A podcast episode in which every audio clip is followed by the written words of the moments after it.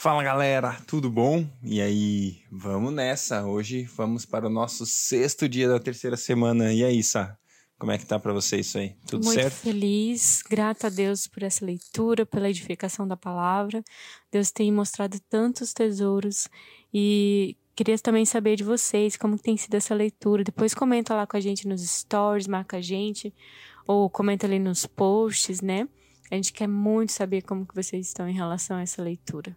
É isso aí, muito bom. Então é isso. Hoje é o sexto dia da terceira semana, Gênesis 39, Gênesis 40 e Mateus 20. Deus, obrigado por esse dia, obrigado pelo teu amor e fidelidade por nós. Nós queremos dizer que reconhecemos o Senhor no nosso caminho. Queremos dizer que hoje, mais uma vez, nós nos lembramos da sua fidelidade, do seu amor, da sua bondade, daquilo que o Senhor faz por nós, daquilo que o Senhor tem feito a cada dia mesmo quando a gente nem percebe, o Senhor está ali, presente, cuidando, amando, livrando, abençoando. Deus, o Senhor faz que tudo coopere por bem daqueles que te amam, daqueles que estão é, ao seu dispor, que se rendem a Ti, Deus. E nós fazemos isso com as nossas vidas.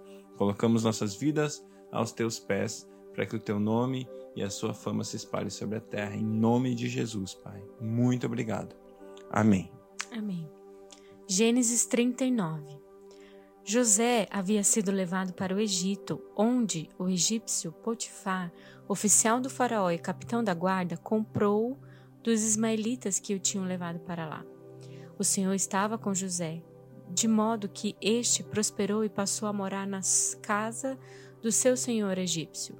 Quando este percebeu que o Senhor estava com ele e que o fazia prosperar em tudo o que realizava, agradou-se de José e tornou-o administrador de seus bens. Potifar deixou a seu cuidado a sua casa e lhe confiou tudo o que possuía. Desde que os deixou cuidando de sua casa e de todos os seus bens, o Senhor abençoou a casa do egípcio por causa de José. A bênção do Senhor estava sobre tudo que Potifar possuía, tanto em casa como no campo. Assim, Deixou ele aos cuidados de José tudo o que tinha e não se preocupava com coisa alguma, exceto com a sua própria comida. José era atraente e de boa aparência, e depois de certo tempo, a mulher do seu senhor começou a cobiçá-lo e o convidou: Venha, deite-se comigo. Mas ele se recusou e lhe disse: meu senhor não se preocupa com coisa alguma de sua casa e tudo que tem deixou aos meus cuidados. Ninguém desta casa está acima de mim. Ele nada me negou a não ser a senhora, porque é a mulher dele. Como poderia eu, então, cometer algo tão perverso e pecar contra Deus? Assim, embora ela insistisse com José dia após dia, ele se recusava a deitar-se com ela e evitava ficar perto dela. Um dia, ele entrou na, na casa para fazer as suas tarefas e nenhum dos empregados ali se encontrava. Ela o agarrou pelo manto e voltou a convidá-lo. Vamos, deite-se comigo. Mas ele fugiu da casa, deixando o manto na mão dela. Quando ela viu que, ao fugir, ele tinha deixado o manto em sua mão, chamou os empregados e lhes disse: Vejam, este hebreu não foi trazido para nos insultar. Ele entrou aqui e tentou abusar de mim, mas eu gritei.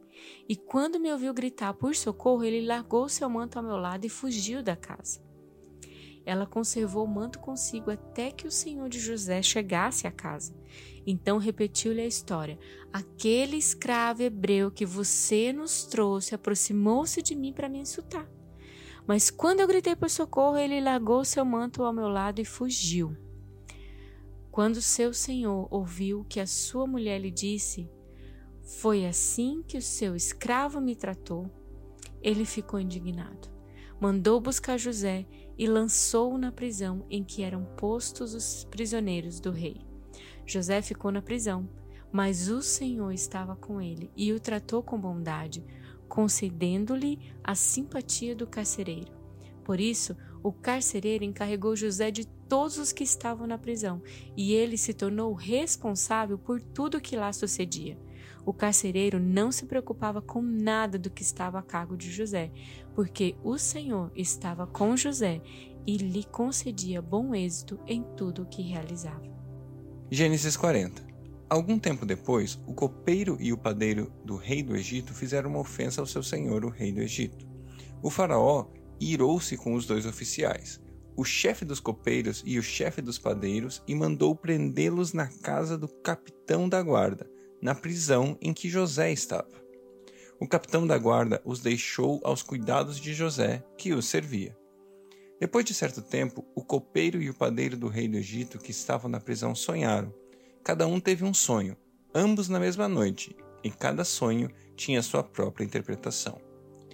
Quando José foi vê-los na manhã seguinte, notou que estavam abatidos. Por isso perguntou aos oficiais do faraó, que também estavam presos na casa de seu senhor: Por que hoje vocês estão, vocês estão com um semblante tão triste?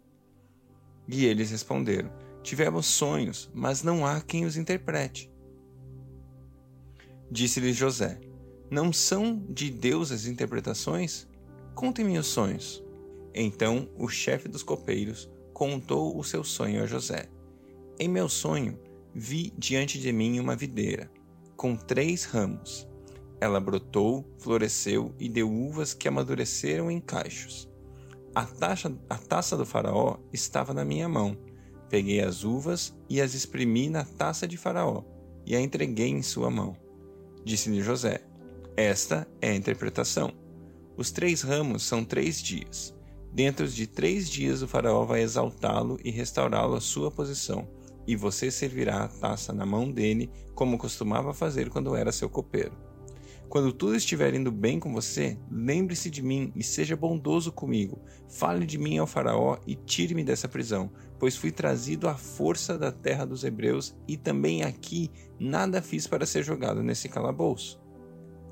Ouvindo o chefe dos padeiros essa interpretação favorável, disse a José: Eu também tive um sonho. Sobre a minha cabeça havia três cestas de pão branco. Na cesta de cima havia todo tipo de pães e doces que o faraó aprecia, mas as aves vinham comer da cesta que eu trazia na cabeça. E disse José: Esta é a interpretação. As três cestas são três dias.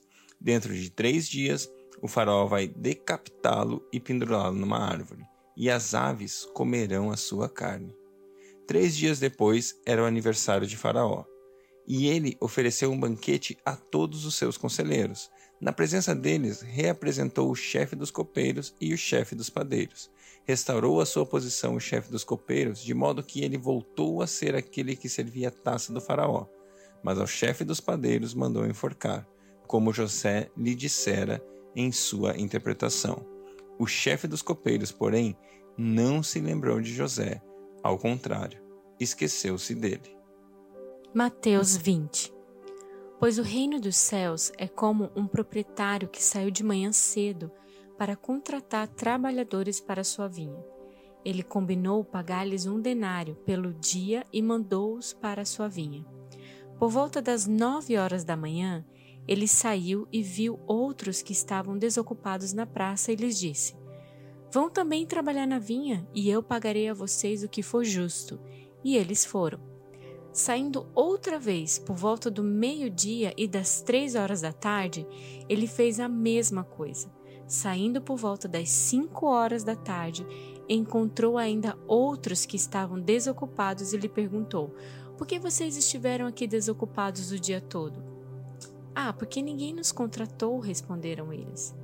Ele lhes disse: Vão, vocês também trabalhar na minha vinha. Ao cair da tarde, o dono da vinha disse ao seu administrador: Chame os trabalhadores e paga-lhes o salário, começando com os últimos contratados e terminando nos primeiros. Vieram os trabalhadores contratados por volta das cinco horas da tarde e cada um recebeu um denário. Quando vieram os que tinham sido contratados primeiro, esperavam receber mais, mas cada um deles também recebeu um denário. Quando o receberam, começaram a se queixar do proprietário da vinha, dizendo-lhes: Estes homens contratados por último trabalharam apenas uma hora, e o Senhor os igualou a nós, que suportamos o peso do trabalho o calor do dia. Mas ele respondeu a um deles: Amigo, não estou sendo injusto com você. Você não concordou em trabalhar por um denário? Receba o que é seu e vá. Eu quero dar ao que foi contratado por último o mesmo que eu dei a você? Eu não tenho direito de fazer o que eu quero com meu dinheiro? Ou você está com inveja porque eu sou generoso? Assim, os últimos serão primeiros, e os primeiros serão últimos. Enquanto estava subindo para Jerusalém, Jesus chamou em particular os doze discípulos e lhes disse: Estamos subindo para Jerusalém, e o filho do homem será entregue aos chefes dos sacerdotes e aos mestres da lei. Eles o condenarão à morte e o entregarão aos gentios, para que zombem dele, o açoitem e o crucifiquem, e no terceiro dia ele ressuscitará. Então, aproximando-se de Jesus, a mãe dos filhos de Zebedeu com os seus filhos, e prostrando-se, fez-lhe um pedido. O que você quer? perguntou ele. Ela respondeu: Declara que no teu reino estes meus dois filhos se assentarão à tua direita e o outro à tua esquerda. Disse-lhe Jesus: Vocês não sabem o que estão pedindo. Podem vocês beber o cálice que eu vou beber? Podemos, responderam eles. E Jesus lhes disse: Certamente vocês beberão do meu cálice, mas o assentar-se à minha direita ou à minha esquerda não cabe a mim conceder. Esses lugares pertencem àqueles para quem forem preparados por meu Pai. Quando os outros dez ouviram isso, ficaram indignados com os dois irmãos. Jesus os chamou, os chamou e disse: Vocês sabem que os governantes das nações as dominam e as pessoas importantes exercem poder sobre elas. Não será assim entre vocês.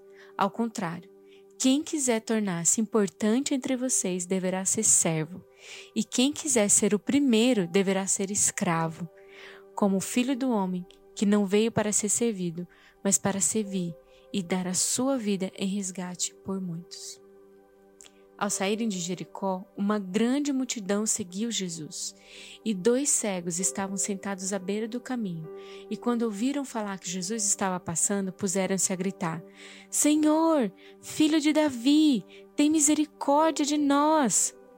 E a multidão os repreendeu para que ficassem quietos, mas eles gritavam ainda mais: Senhor, filho de Davi, tem misericórdia de nós! E Jesus, parando, chamou-os e perguntou-lhes: O que vocês querem que eu faça? Responderam eles: Senhor, queremos que se abram os nossos olhos. Jesus teve compaixão deles e tocou nos olhos deles. Imediatamente eles recuperaram a visão e o seguiram.